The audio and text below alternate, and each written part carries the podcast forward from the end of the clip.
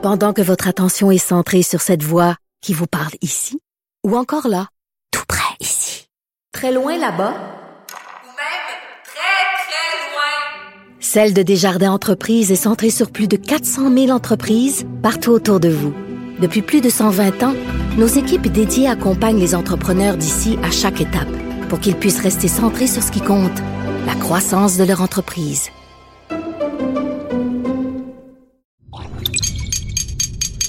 Cube Radio. Il connaît tous les dessous de la politique. L'économie, la santé, le transport. Antoine Robitaille. Là-haut sur la colline. Cube Radio. Ben, bienvenue à cette spéciale de là-haut sur la colline. En été, j'accueille Charles Le Cavalier.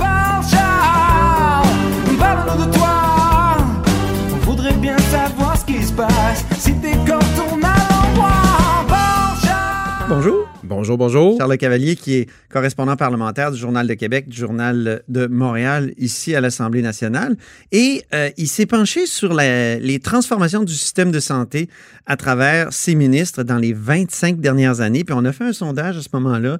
Les Québécois estiment que les réformes des 25 dernières années ont été des échecs. 55% estiment aussi que la situation s'est détériorée. Alors, Charles, est-ce que c'est ça qui t'a donné le goût de, te plonger dans les 25 dernières années, de, de passer ministre par ministre ce qui s'était euh, produit dans notre système? Ben, avant tout, à l'origine du projet, il y a une date, c'est-à-dire c'est l'été 95, là, c'est le début du virage ambulatoire de Jean Rochon. Donc, l'origine du projet, il est de là, il dit, ben, il y a une date, donc est-ce qu'on prend une pause puis on, on réfléchit à ce qui s'est fait depuis 25 ans dans le réseau de la santé? Oui. Puis puis la deuxième, le- disons, le deuxième incitatif, c'est bien évidemment la pandémie, visiblement montrer un peu les, les- les faiblesses de notre réseau de la santé. Ah oui. les faiblesses Ouais. d'organisation. Donc, on s'est dit, ben, allons plus loin dans cet exercice-là, puis voyons euh, depuis 95, qu'est-ce qui s'est fait pour réformer notre réseau de la santé, euh, qu'est-ce qui marche, qu'est-ce qui marche pas? Euh, donc, c'est un peu l'origine du projet. C'est vraiment, d'un, une date, puis deux, le, résultat qu'on voit aujourd'hui, c'est-à-dire euh, d'une certaine forme de désorganisation. On le sait que ça a été le cas un peu partout dans le monde, mais au Québec, particulièrement dans la CHSLD, ça a été assez flagrant, le, manque le manque de la désorganisation du réseau. Oui, donc vous êtes parti de ça. La réforme Rochon, c'était un ministre euh, péquiste, le ministre de Jacques Parizeau de la Santé. Et puis, euh, 94-98. c'est ça, dès, dès avant le référendum, le référendum c'est le 30 octobre 95, lui, il ferme les hôpitaux, tout ça. Et donc, c'était un choix difficile là, de la part euh, du Parti québécois qui pouvait penser que ça aurait un effet sur le vote même, euh, donc sur la politique, sur, sur le vote du, du, du 30 octobre? Ben, tout à fait. C'est sûr que, puis, puis à l'époque, là, j'ai pas pu en parler dans l'article. On, on est limité dans l'espace, là, mais je veux dire, il y avait, il y avait des chaînes humaines autour des hôpitaux. Ça, ça frappait fort. Je pense juste à Montréal, là, je vous dis le chiffre de mémoire, c'est sept ou neuf hôpitaux qui ont été fermés. Oui. Euh, donc, c'est- disons, tra- souvent trans- transformés en, en CHSLD, en, en centre de soins longue durée. Euh, ça frappe fort. Il y a des infirmières qui se ramassent. à donc, on a vu, là, on a parlé beaucoup de la vague de retraite des infirmières, mais il y en a aussi qui sont passées d'infirmières en milieu hospitalier à infirmières en CHSLD. C'est pas le même job. Mhm. Donc, euh, il y a beaucoup de gens qui étaient insatisfaits, beaucoup de gens qui étaient fâchés à l'époque de cette réforme-là, qui effectivement, je ne sais pas quel impact ça a eu, je ne sais pas si ça a été euh, étudié, l'impact que ça a pu avoir sur le référendum, là. Mhm. mais effectivement, à l'époque, ça frappait fort et puis tout le monde parlait de ça. Il y a eu beaucoup de rapports depuis 25 ans. D'ailleurs, c'est un rapport de Jean Rochon qui avait lancé les premières réformes de la santé avec Marc-Yvan Côté, donc avant même Oui. que Jean Rochon devienne ministre. Ben, ça veut dire que le sauf erreur, c'est même Marc-Yvan Côté qui avait commandé le rapport Rochon. Euh, puis Jean Rochon, là, je fais une petite parenthèse. Oui, parce que tu lui as parlé. Je lui ai parlé, mais, mais Jean Rochon, c'était vraiment un grand spécialiste. Il a fait des études en santé publique à Harvard.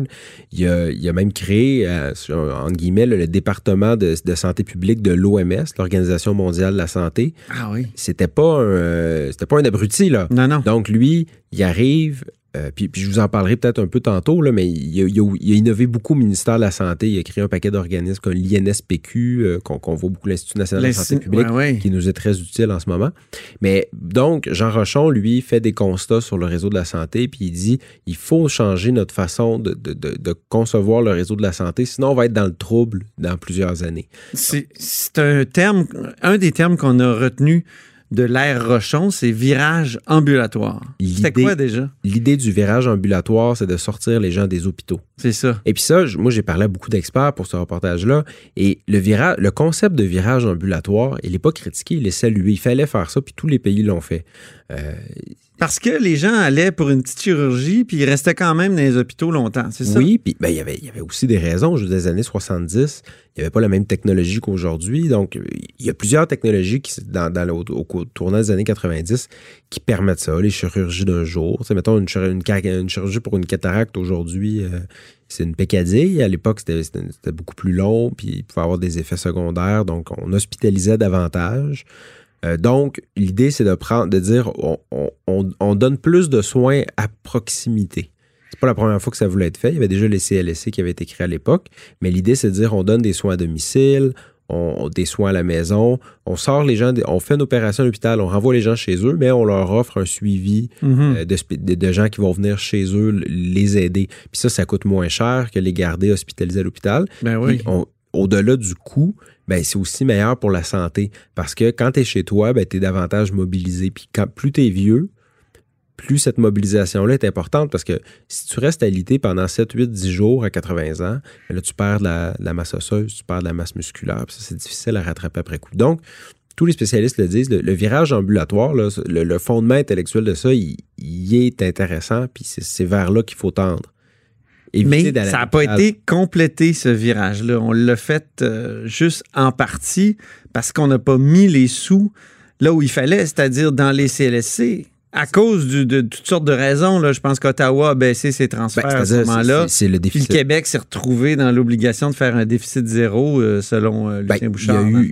C'est ça. Il y a eu un impératif politique de dire, parce que je veux dire, le Québec est en déficit depuis quoi, une trentaine d'années. Ouais. Pas- Mais là, il y a eu une décision politique de Lucien Bouchard de dire, on arrive au déficit zéro. Parallèlement à ça, il y a les compressions dans, dans- effectivement dans les transferts fédéraux en santé. Donc, il y a un contexte budgétaire qui est extrêmement difficile. Fait que finalement, toutes les compressions qui ont été effectuées dans les hôpitaux, la fermeture de lits, fermeture d'hôpitaux, normalement, la logique du système aurait voulu qu'on prenne cet argent-là puis qu'on l'envoie dans les soins à domicile, qu'on l'envoie dans l'hébergement de longue durée. Évidemment, ça n'a pas été fait. Ça a été des coupures assez sauvages en santé. Je veux dire, euh, Philippe Couillard n'arrêtait pas de le répéter en 2014, 2015, 2016. Là, Écoutez, moi, ce que j'ai fait, c'est rien comparé à ce qui a été fait par Lucien Bouchard. Mhm. Puis objectivement, c'est vrai. On Mhm. parle de, de- de diminution de budget de la santé de 2, 3, 4 de 2 3 par, par année là, pendant deux ans. Alors Donc- qu'il n'y a pas eu de pourcentage de diminution sous couillard, il y a eu une diminution de l'augmentation des, tran- des, des budgets. C'était ça. C'était c'était très faible, là, mais c'était quand même pas une compression. Mais bon, dans les faits, comp- dès, dès qu'on n'augmente pas le budget à hauteur de la croissance naturelle, c'est une compression. Là, mais je veux dire, oui, là, c'était une coupure nette du budget. Ça a été fait en fermant des hôpitaux, ça a été fait en fermant des lits. Puis, puis, puis c'est ça, ça n'a pas été réinvesti. Donc, Jean Rochon lui-même l'admet, cette réforme n'a pas été complétée parce qu'ils n'ont pas mis les soins là où il fait, l'argent là où il fallait, pour des raisons politiques, là, essentiellement politiques, parce que le, le gouvernement Bouchard à l'époque avait décidé de devancer l'atteinte du déficit zéro pour des, des raisons, entre autres, d'avoir d'être élu. Ou de, faire la, ou de faire la souveraineté, parce que Exactement. c'est ça, on pensait encore à un troisième référendum Voilà. à l'époque. Mais Jean Rochon a des regrets, d'après ce que j'ai lu dans, dans l'entrevue que Ben oui, tu as le- publié dimanche. Exactement. Mais c'est-à-dire que justement, le regret, il est là, c'est d'avoir perdu son combat en Conseil des ministres, de dire non, non, non, il faut pas reporter, il faut, faut investir dans les soins à domicile parce qu'on on va, on va être dans le trouble plus tard. Parce que Mhm. lui, tu sais, je veux dire, en 98, euh, tout le monde, les démographes, c'est une science qui est relativement exacte. Mhm. C'est-à-dire, on savait très bien que la population allait vieillir, on savait très bien que la population allait développer davantage de maladies chroniques avec l'âge. Donc, il fallait faire ce, ce virage-là vers les soins à domicile, vers les- l'aide de maintien au domicile. Parce que je veux dire, je donne un exemple, comme ça, des fois, on dit souvent ça, soins à domicile, puis aide de maintien à domicile, c'est un peu abstrait. Mais par exemple, une personne qui a 82, 83, 85, 90, pourrait très bien rester chez lui à la maison. Ça va coûter beaucoup moins cher à lui puis au système, mais ça se peut qu'il ait besoin d'aide pour faire son épicerie, se faire à manger, euh, faire le ménage, par exemple. Il y a, des trucs comme ça qui ne sont pas nécessairement d'ordre médical, mais qui va faire que sans aide, il ne sera plus capable de, de rester chez lui tout seul. Donc, Ben, ça me fait penser à l'idée d'un autre euh, euh, ministre de la Santé, Régent Hébert, tout à fait. qui Ben, est le ministre de Pauline Marois, qui lui voulait faire une assurance autonomie pour que les gens restent chez soi. voilà. Ben, Régent Hébert disait lui-même s'inspirer de, de Jean Rochon. C'est ça. Voilà. Mais euh, Ces deux ministres, moi, qui me. En tout cas, ils, ils sont comparables. hein, Ils sont. on- ils- Mais Régent Hébert, lui, bon, on ne saura jamais ce qu'il voulait vraiment faire parce que finalement, il n'a jamais eu l'argent puis il n'a jamais eu le temps. il a quand même déposé un projet. Moi, je me souviens, j'étais à la conférence de livre presse. blanc. Oui, oui. Ouais. Mais il n'y avait pas de budget avec ça. Non, c'est vrai. Puis je veux On dire, parlait de 500 millions à l'époque. et puis je crois que Claire et le rapport Claire, on pourra y revenir, Oui, ainsi que, puis il y a eu d'autres groupes aussi après qui ont, qui ont milité pour cette assurance autonomie-là, mais ça vient aussi avec une taxe. C'est ça, en politique, c'est très impopulaire. Donc, le gouvernement marois minoritaire n'a jamais voulu s'approcher d'une taxe, surtout qu'ils venaient, ils voulaient, tu sais, ils ont fait, ils ont fait leur élection en promettant d'abolir la fameuse taxe santé, là, Mhm.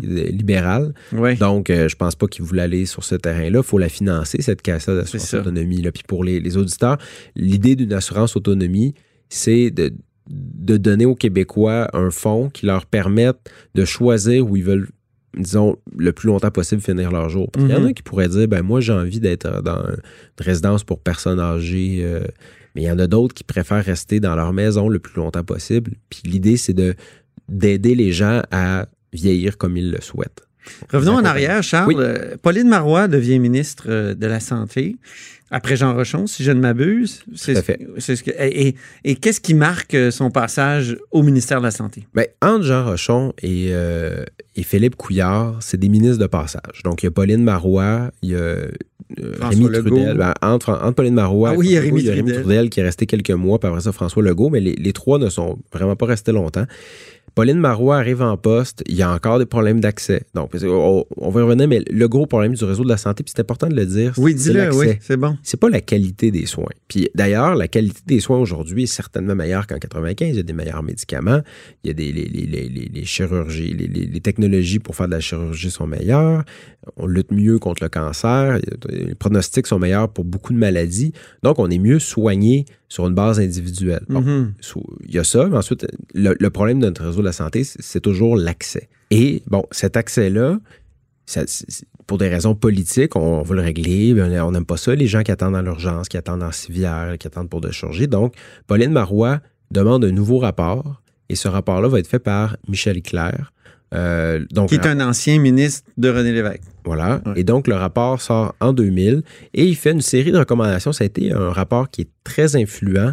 C'est un paquet d'idées qui ont été appliquées ou qui le sont actuellement ou qui sont toujours dans l'air. Euh, c'est les- GMF, par exemple. L'idée de Groupe de, groupe de médecine familiale Oui, c'est ça. Donc qui, re- qui regroupe plusieurs spécialistes, incluant des médecins, mais qui serait accessible 24, 24 heures sur 24, 7 jours sur 7. Ça, c'est une promesse récurrente en politique d'avoir des GMF 24, 24 sur 7 jours sur 7. C'est toujours pas le cas aujourd'hui. Euh, bon, les infirmières praticiennes, les fameuses super infirmières, euh, c'était dans le rapport clair. Et c'est aussi le rapport clair qui va, euh, qui va influencer la réforme Couillard des C3S.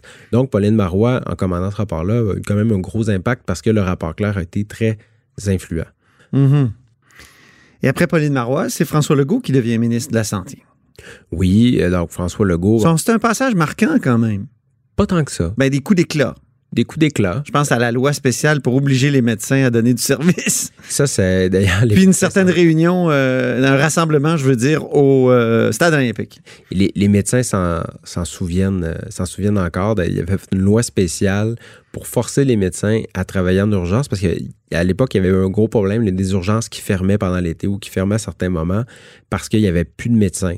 Et puis ça, ça choquait beaucoup François Legault. Donc, Avec raison. Ben, ben donc, qui fait une loi spéciale pour forcer les médecins à aller travailler. S'ils ne le font pas, des, de grosses amendes sont en conséquence. Puis là, à l'époque, dans les, dans les, dans les articles, je lisais un article de la presse qui disait qu'il y a des médecins de Québec qui ont dû aller travailler à Alma. Oh! Ouais, c'est ça. Il n'y avait, il y avait pas de limite géographique là, dans la loi. Là. Fait que ça, faisait faire beaucoup de chemin au médecin. Il n'était pas très content. L'histoire bégait, hein, parce que c'est François Legault qui a envoyé des spécialistes euh, faire de, le rôle de, Voilà. pendant la pandémie, faire le rôle de, de, de préposé aux bénéficiaires. C'était pas la première fois qu'il se coltaillait avec les syndicats de médecins. Oui. Donc, oui, ça, c'est un coup d'éclat, mais qui n'a pas eu finalement d'impact parce que, c'est- c'est-à-dire que une loi spéciale comme ça, bon, euh, ça, ça fait jaser, mais visiblement, ça n'a pas eu d'impact durable là, sur, Non. sur notre santé, système de santé. C'est aussi lui qui a lancé les premiers GMF. euh, donc, Les groupes de médecine les groupes de médecine familiale. familiale, oui, tout à fait. Et euh, d'ailleurs, à l'époque, il promettait là, des, des- des groupes de médecine familiale. euh, Pas 24 tout le monde, 24. 24 heures sur 24, 7 jours sur 7, avant 2004. Oh, oh! c'est pas encore là, faut le dire. C'est pas encore là. C'est ça. Puis d'ailleurs, j'entendais François Legault récemment, là, bon, il y a eu un article qui disait que je pense que le temps d'attente dans les urgences est à 15,5 heures à peu près. Là. Puis il a dit oui, mais ce que ça prend, là, c'est des groupes de médecine familiale. 24 sur 24, 7 jours sur 7. Ensuite, élection de 2003, Philippe Couillard devient ministre de la Santé. Oui, et là, toi, tu étais là en 2003? J'étais pas ici. Euh, pas ici. à l'Assemblée nationale encore. encore. Je suis arrivé en 2005. Tu es arrivé en Mais 2005. en 2003, je me souviens de la promesse d'abolir les régies régionales L'abolition de pour les remplacer par des agences de la santé. Et Jean Charest, lui, promet de réduire les délais d'attente. Oui. Ça, Tu t'en souviens aussi. Ah, ça, je me souviens. Ben oui, la fameuse entrevue à Denis Lessard où il dit J'ai mis ma tête sur le bio, puis si vous n'êtes pas content après quatre ans, là, de, de- vous, vous, me, vous me congédierez. Il n'a pas été congédié. Ben non, il a été réélu, mais minoritaire. Donc, c'est ça, Philippe Couillard arrive avec la réforme des agences de santé des C3S. Puis les C3S, euh, sur papier, les experts qui ont été consultés par le journal disent tout, sur papier, c'était une bonne idée. Ben oui. C'est que l'idée des C3S, c'est que c'était un, un relativement petit territoire qui était calqué sur les MRC, les municipalités régionales de comté. C3S, rappelle-nous de l'acronyme. Centre de services sociaux de santé, centre de santé de services sociaux. OK, c'est tout. C'est tout. Donc, les- donc l'idée, c'est qu'il y a un centre qui gère les petits hôpitaux, les CLSC et les CHSLD sur un territoire qui est relativement petit, même s'il y a quand même des MRC qui ont des grands territoires plus loin en région, là, mais quand même.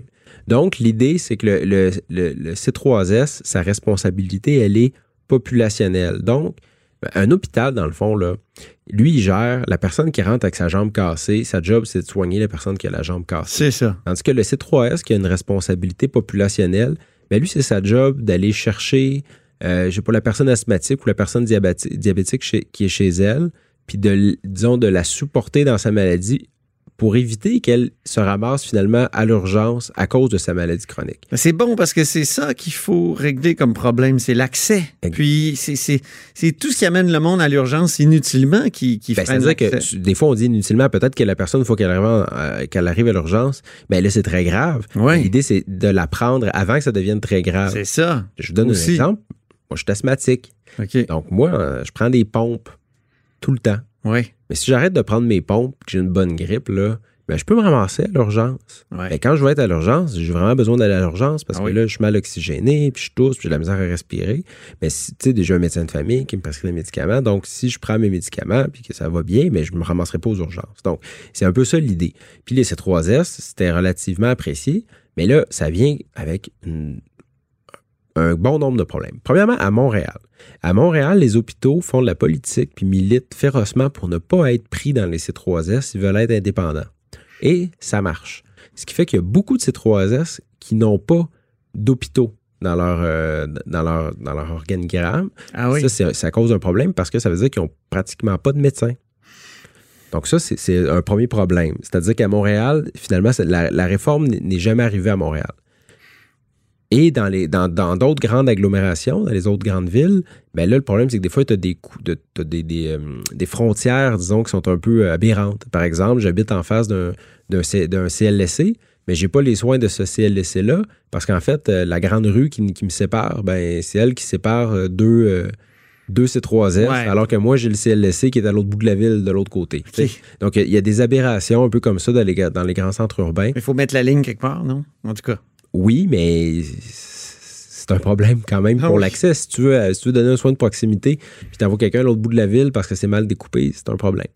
Donc, puis il y a aussi le fait que, la, ré- comme toutes les réformes, cette réforme-là a été longue à digérer. Puis finalement, quand ça commençait à mieux aller, selon les experts que j'ai consultés, ben là est arrivée la réforme Barrette. Ah, la réforme Barrette. La réforme Barrette. Mais on peut parler sur la Mais juste avant de la réforme Barrette, il faut parler de la réforme, pas de la réforme, mais de la méthode Toyota Oui, qui a été essayée par, lui, le ministre Bolduc. Yves Bolduc, qui arrive euh, en 2008-2009, si je ne m'abuse. j'ai parlé avec Annie Carrier, qui Oui. est professeure à l'Université de Sherbrooke, qui a fait son doctorat sur la méthode Lean d'Yves Bolduc. Donc, La méthode Lean et Toyota, c'est quoi la différence? Ben, non, c'est la même chose. La méthode Lean, c'est la méthode Toyota. C'est-à-dire que la méthode Lean a été développée par Toyota. Donc, on l'appelle souvent la méthode Toyota, mais c'est- Lean, en fait. C'est l'idée, c'est de regarder chaque geste que l'on pose, chaque déplacement, chaque pas que l'on fait, puis on essaie de couper tout ce qui est inutile pour être le plus productif possible. Ça, ça a été créé dans, un app- dans, dans des usines, en fait. Ben oui. Fait que l'idée, c'est de dire, ben, si moi, il faut que je fasse 12 pas pour aller chercher une clé à molette, puis revenir serrer mon boulon, puis refaire 12 pas pour aller la ranger, ben, au bout de la journée, j'ai fait 1000 pas inutiles. Mhm. Puis ça, c'est l'équivalent d'une demi-heure. Fait que si je rapproche la clé à molette, ben, j'ai pu à faire ces pas-là, ben, cette demi-heure-là, je peux la rendre plus productive. Bon, ça, c'est l'idée générale de la méthode Toyota. Là, Yves Bolduc dit, ben, moi, je vais l'amener dans le réseau de la santé québécois. Mais là, il y a plusieurs experts qui disent, bon, d'un, ça a été fait, fait, fait, fait, fait dans les années 80-90 par d'autres pays. Donc, c'était pas nouveau. Puis ça n'a jamais vraiment fonctionné. Ben, C'est-à-dire que les promesses d'Yves Bolduc, c'était de réduire le, le temps d'attente de 20 à 30% grâce à ça. Évidemment, ça s'est jamais produit.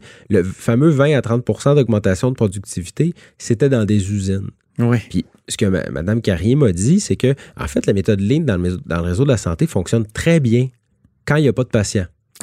Donc, par exemple, si c'est d'adopter, de, de mettre la méthode Lean pour euh, un job de stérilisation d'outils euh, dans les hôpitaux, ben là, ça a, bien- ça a bien fonctionné. C'est ça. Si c'est pour, par exemple, la préparation de patients qui sont anesthésiés pour une opération, ça va très bien. Mais quand vient le temps, par exemple, de, de- là, les, les pauvres infirmières qui faisaient du- des soins à domicile devaient noter minute par minute ce qu'ils faisaient. Puis là, on disait, bon, ben vous, là, pour être productive, ben c'est cinq minutes de dire bonjour à la madame, puis c'est euh, quatre minutes pour la déshabiller, puis huit minutes pour lui donner son bain. Ah, je me souviens, on calculait le, le nombre de minutes que ça prenait Voilà. pour nettoyer une toilette, par exemple. Exactement. Mais là, ça. le problème, que ça, ben, tu sais, quand, quand, quand vient le temps de nettoyer une toilette, il n'y a, pas de- il y a pas de patient. Au moins, il n'y a pas de Ben, patient. ouais. Bon, là, l'infirmière, elle ne connaît pas la patiente. C'est ça. La patiente, là, il faut qu'elle se fasse laver. Fait que c'est quand même euh, Mettons un geste anxieuse. intime. Mettons Ouais. qu'elle est anxieuse. Mettons qu'elle est sourde. Mettons qu'elle dure de la feuille. Mettons qu'elle est muette. Je sais pas, il y, a, y a plein de choses qui peuvent faire que c'est plus long. Donc, finalement, c'était pas très bien adapté. C'était très lourd pour le personnel de la santé qui devait remplir des tonnes de documents. Ah. Parce que là, il devait noter tout ce qu'il faisait minute par minute. Là. Donc, ça pouvait être très lourd. Est-ce que dans la liste des choses qu'il faisait puis des minutes euh, auxquelles il consacrait, euh, il y avait la, la- il y avait j'ai rempli pendant 10 minutes un maudit formulaire? Oui, c'est ça, exactement. Donc, finalement, ça ça n'a pas fonctionné. En tout cas, ça n'a pas fonctionné dans les domaines de- où on. Parce que finalement, c'est ça, on, on gère des patients. C'est une relation humain à humain. C'est des, des gens souvent qui sont. Qui, qui- qui sont, qui ont des problèmes. Tu sais, quand on est malade, là, on n'a Ouais. pas envie de, de se faire. euh, je, vais me- je vais éviter tout anglicisme. Oui, On n'a pas, envie de se faire brasser. Là, tu sais, hey, vite, vite, vite, il faut que je te lave. Là, pas le temps de dire bonjour. C'est ça. Tu sais, ça, ça, ça marche pas. Non, vraiment pas. Vraiment pas. Donc, arrivons maintenant euh, à un, un morceau important. La réforme Barrette, qu'on résume souvent par centralisation. Est-ce que est-ce que c'est effectivement une centralisation qui a été Oui. faite? Oui, oui. C'est- très clairement une centralisation, c'est-à-dire qu'il bon, y a eu abolition des agences de santé, tous les pouvoirs reviennent entre les mains du, des min- du ministre. Puis là, bon, je ne veux pas trop tomber dans les débats de structure, mais c'est qu'en fait, il y a les régies régionales et de, de Jean Rochon, puis après les, les agences de santé de Philippe Couillard, le, le concept était quand bon, c'était pas exactement la même chose, mais l'idée c'était que le ministère de la Santé confiait des budgets à ces grands organismes-là régionaux qui eux-mêmes décidaient quoi faire avec cet argent-là Mhm.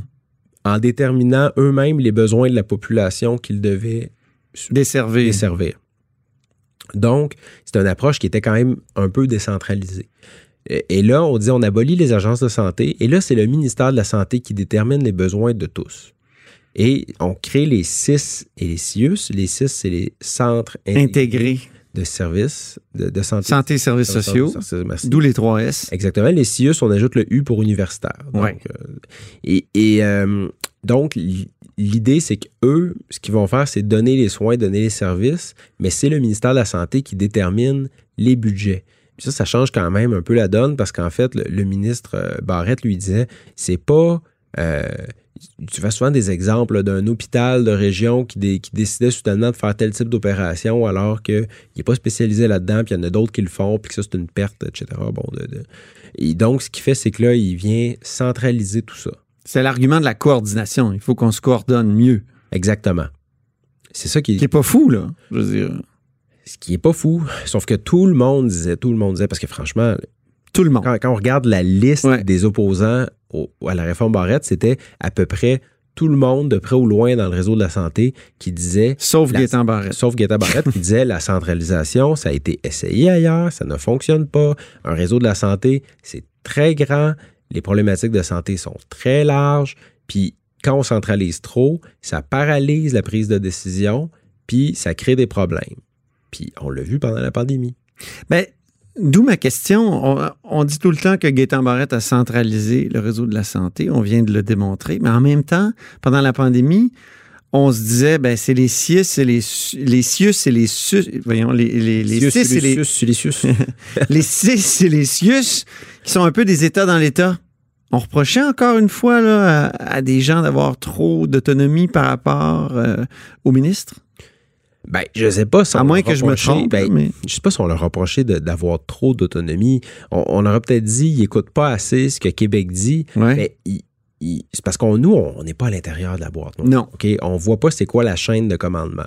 Mais sur le terrain, moi, je parlais par exemple à Damien Contandriopoulos, un autre. euh, Qui est un spécialiste, Spécialiste de la santé. gestion des soins de la santé. Voilà. Qui enseigne maintenant euh, à l'autre bout du pays. là. Euh, Victoria, C'est je ça. pense. Euh, en tout cas, C'est un ancien de l'Université de Montréal. Tout à fait.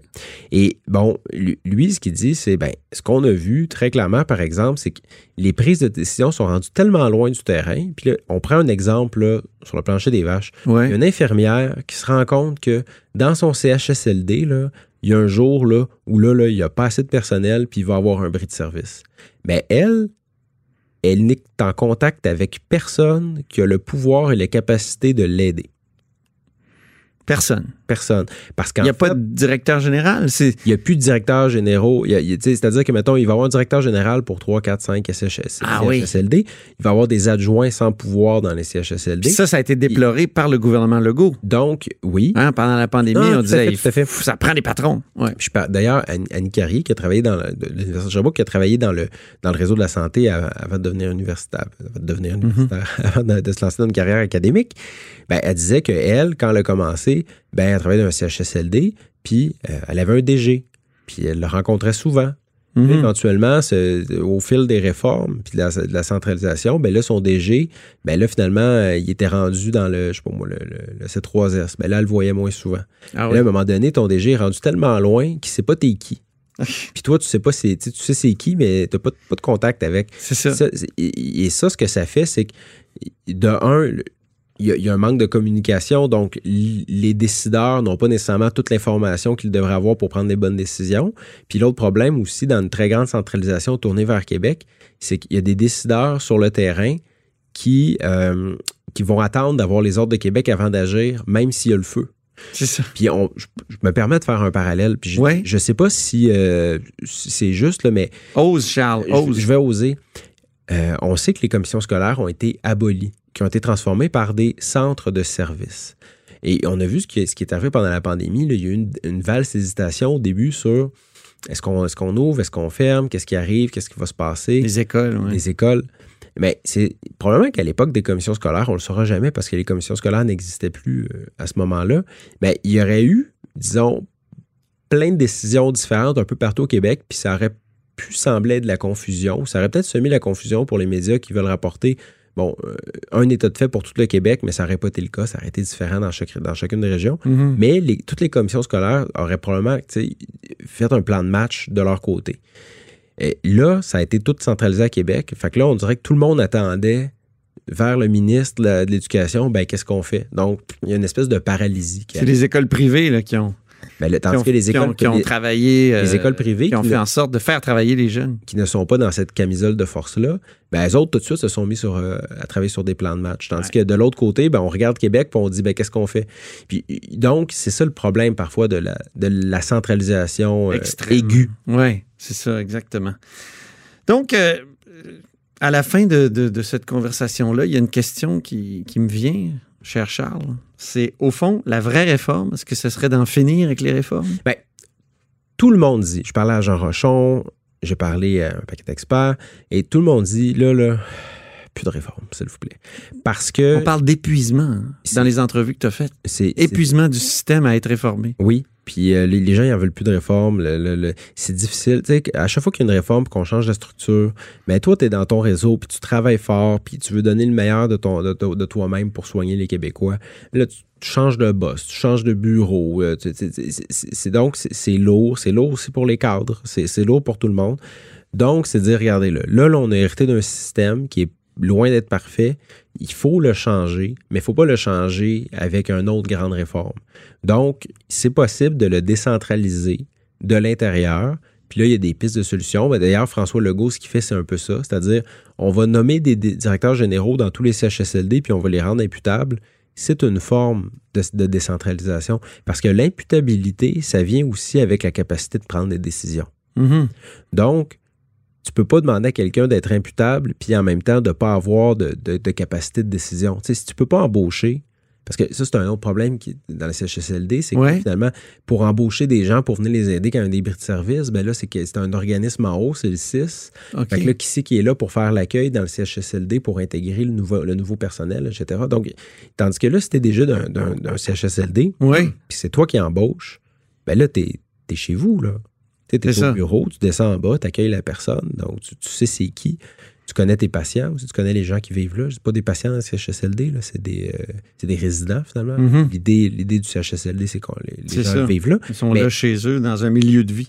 Donc, c'est ça, c'est de rendre les gens, en donnant de l'imputabilité, tu donnes aussi de la capacité de prendre des décisions. Puis David Le- Levine, qui, qui- Oui. qui est PDG de l'Agence de santé de Montréal euh, euh, pendant une- de 2002 à 2012, je crois, euh, qui me disait justement, lui, que la meilleure chose qu'il faut, c'est donner. Les, les gens dans le réseau de la santé, ils sont bons, sont compétents, sont intelligents. Il faut leur donner la liberté d'être créatifs puis d'adapter le- leurs décisions avec leur budget en fonction de leur population à eux, puis en fonction de, de ce qui- ce qu'ils ont besoin de faire. là. Parce qu'il faut, faut Mhm. être capable de, de réagir vite à une situation. Mais un des grands problèmes, est-ce que c'est pas que les médecins sont ni des salariés, ni- mais ils sont des, des entrepreneurs d'une certaine façon, des travailleurs autonomes? Est-ce que ça, c'est pas revenu beaucoup dans les entrevues que Oui. tu as faites avec les experts, qu'ils ont leur l'espèce de statut hybride de- d'entrepreneur à un seul client qui est la régie? euh?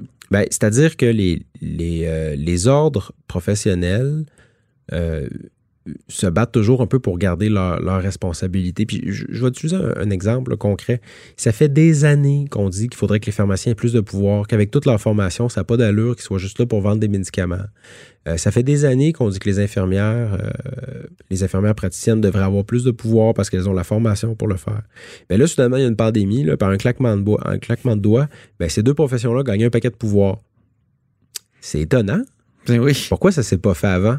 C'est ça. Ben, je lance la question. Pourquoi ça, ça, ça prend une pandémie pour être capable de À faire cause ça? du statut des médecins? Ben, je veux dire, euh, c'est parce que là, soudainement, il y a, il y a- il y a un élément d'urgence qui fait que toutes les discussions, toutes les crispations de gens qui veulent protéger leurs intérêts à eux, ben là, ça saute parce que là, il y a une crise, puis let's go, on le fait. Mais donc, il y a ça, il y a cet élément-là, c'est-à-dire, puis je ne veux pas nécessairement blâmer juste les médecins, là, mais je veux dire, c'est un peu naturel. Les gens, les syndicats aussi vont vouloir protéger leurs acquis, vont pouvoir pro- protéger leurs intérêts. Quand il y a un élément de crise, ça va bouger. Puis le la deuxième aspect, c'est le paiement à l'acte. Puis ça, tout le monde s'entend dire, c'est un problème. Euh, les hôpitaux, ils ont de la difficulté à gérer avec le médecin. Puis Damien Contandriopoulos me disait, ben, encore aujourd'hui, si les deux obstétriciens d'un hôpital décident de prendre les vacances en même temps, ben, le DG de l'hôpital, il peut rien faire. Donc, euh, ça, c'est un problème. C'est-à-dire que- Sauf en appeler à leur conscience professionnelle. voilà. Si, euh, donc, si par exemple, euh, on veut euh, décider de, de faire une première ligne plus forte dans les CLSC, ben, si les médecins ne veulent pas travailler en CLSC, ben, on peut rien faire. Donc, ça, c'est un problème. Puis ensuite, il y a le paiement à l'acte. C'est-à-dire que sans nécessairement dire on réforme le, le statut d'emploi des médecins, ce qui, ce qui va provoquer une, une très grosse bataille. Est-ce que c'est vraiment nécessaire? Est-ce que c'est vraiment le bon moyen? Ben, il y a le, le deuxième aspect qui est le paiement à l'acte. François Legault veut s'attaquer à ça, le paiement à l'acte. Ouais. Puis ça, c'est, c'est- ça devient de plus en plus aberrant. Il faut voir les, les- la liste de codes de, pra- de, de- de pratiques des médecins. Là, c'est devenu Byzantins. c'est byzantin, même pour les médecins, c'est extrêmement lourd. Je suis pas sûr qu'ils sont tous d'accord avec ça. Puis ça devient tellement compliqué qu'ils font eux-mêmes appel à des entreprises qui gèrent ça. Donc là, puis là, t'arrives, puis là, on saucissonne chacun des actes, là. Puis, puis ça n'a pas nécessairement de sens. Tandis que si tu dis, regarde, là, toi, là, ben, tu suis un patient qui, est diabétique. Ben, voilà, on va te donner une somme pour ça. Il y a un peu, c'est un peu ça qu'ils veulent faire, puis ça sera une bonne chose. Puis le, le deuxième aspect, c'est que ce qui, ce qui a bloqué pendant longtemps les C'est appuyé par les experts, ça, ce changement? Oui, c'est appu- c'est appuyé par les experts. Et euh, Damien, euh, pas.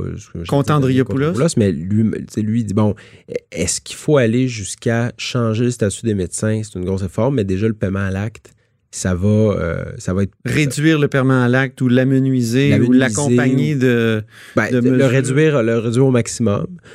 Ça va, euh, ça va donner un coup de pouce pour, euh, pour faire d'autres changements. Puis je donne un exemple. Ça va être rempli par, remplacé pardon, par quoi? Ben, comme je te dis, là, si tu dis ben, on donne une somme d'argent à un médecin parce qu'il suit un patient di- diabétique, Ah oui. plutôt que ça. de dire ben, on va te payer à chacune des visites, puis euh, si tu regardes euh, le petit doigt, ben, on te donne tant, puis si tu regardes la jambe, on te donne tant, puis si tous, euh, puis on te donne tant. Je, je caricature, c'est pas comme ça que ça marche. Non, mais non, mais je comprends. C'est de saucissonner, de saucissonner chacune des, des actes qui est posé en, en petits trucs qu'on paye. Là. Ben oui, j'ai été intrigué par euh, la déclaration de Jean Rochon. Euh, dans l'entrevue que tu as faite avec lui, il a dit il y a une fenêtre très courte pour changer les choses euh, euh, pour, euh, pour François Legault. Oui, puis c'est pas le seul. qu'est-ce qu'il voulait dire exactement, fenêtre très courte, et, Ben, et pourquoi, et pas le seul qu'est-ce qu'il faut changer selon lui? C'est pas le seul qui me dit ça, c'est-à-dire la fenêtre d'opportunité. C'est-à-dire qu'il y a une crise, puis on l'a vu, il y a des choses qui débloquent parce que le, le fait qu'il y a une crise, puis qu'il faut régler les problèmes rapidement pour pas que des gens meurent, ben ça fait sauter euh, un paquet de blocages là, que- qui sont normaux quand, quand- quand on fait des, quand on fait des changements. La résistance, on le voit partout. Je fais une petite parenthèse, on le voit partout. Là, il y a plein de gens qui n'aiment pas ça travailler à domicile. Ben, quand il y a une pandémie, tu n'as pas le choix. Puis là, soudainement, ben, la technologie était déjà là, on pouvait déjà le faire, mais là, soudainement, c'est une pratique qui devient répandue. Ben, c'est ça. Ça fait. Quand il y a une crise, c'est plus facile à ch- faire des changements. Donc, euh, il y a plein d'experts qui l'ont dit, le, le réseau de la santé peut s'améliorer au sorti de cette crise-là. Et ben, quoi faire? Tout le monde le dit, il faut décentraliser. Ça, c'est Mhm. clair. Il faut, faut profiter de la crise Les soins à domicile? il faut faire des soins à domicile. Puis, euh, bon, dans le cas de Jean Rochon, lui, ce qu'il dit, c'est il maintient depuis, il disait ça il y a 25 ans, il dit encore aujourd'hui, il y, a, il y a une pandémie invisible, il y a une tsunami qui approche, Oh. c'est euh, les, les maladies chroniques. Maladies de cœur, le diabète, euh, après ça, il y a l'alcoolisme, Ouais. la drogue, etc. Il y a, l'obésité. Il dit l'obésité, on fait pas grand-chose là-dessus, puis ça va être ça va faire Une mal. catastrophe. Ça va hein. être une catastrophe dans le réseau de la santé. Bon, ben là, que tout le monde se mette au jogging, là. c'est bien de valeur. Excuse-moi, c'est mon côté, euh, au vélo. mon côté prosélyte, prosélyte de, de, de l'exercice physique. Ben, même la marche. ressort. Ben oui, exactement, la marche, c'est excellent. Alexandre Excellent. Cusson, l'ancien candidat à la chefferie du Parti libéral, il, était- il s'était mis en forme, en- il a commencé à marcher un jour, puis là, il marchait, il marchait, il marchait, il marchait, il est devenu en forme comme ça. Exactement. Maintenant, il va manger du bacon parce qu'il est président de l'Association des producteurs de porc du Québec. Tout à fait. Oups.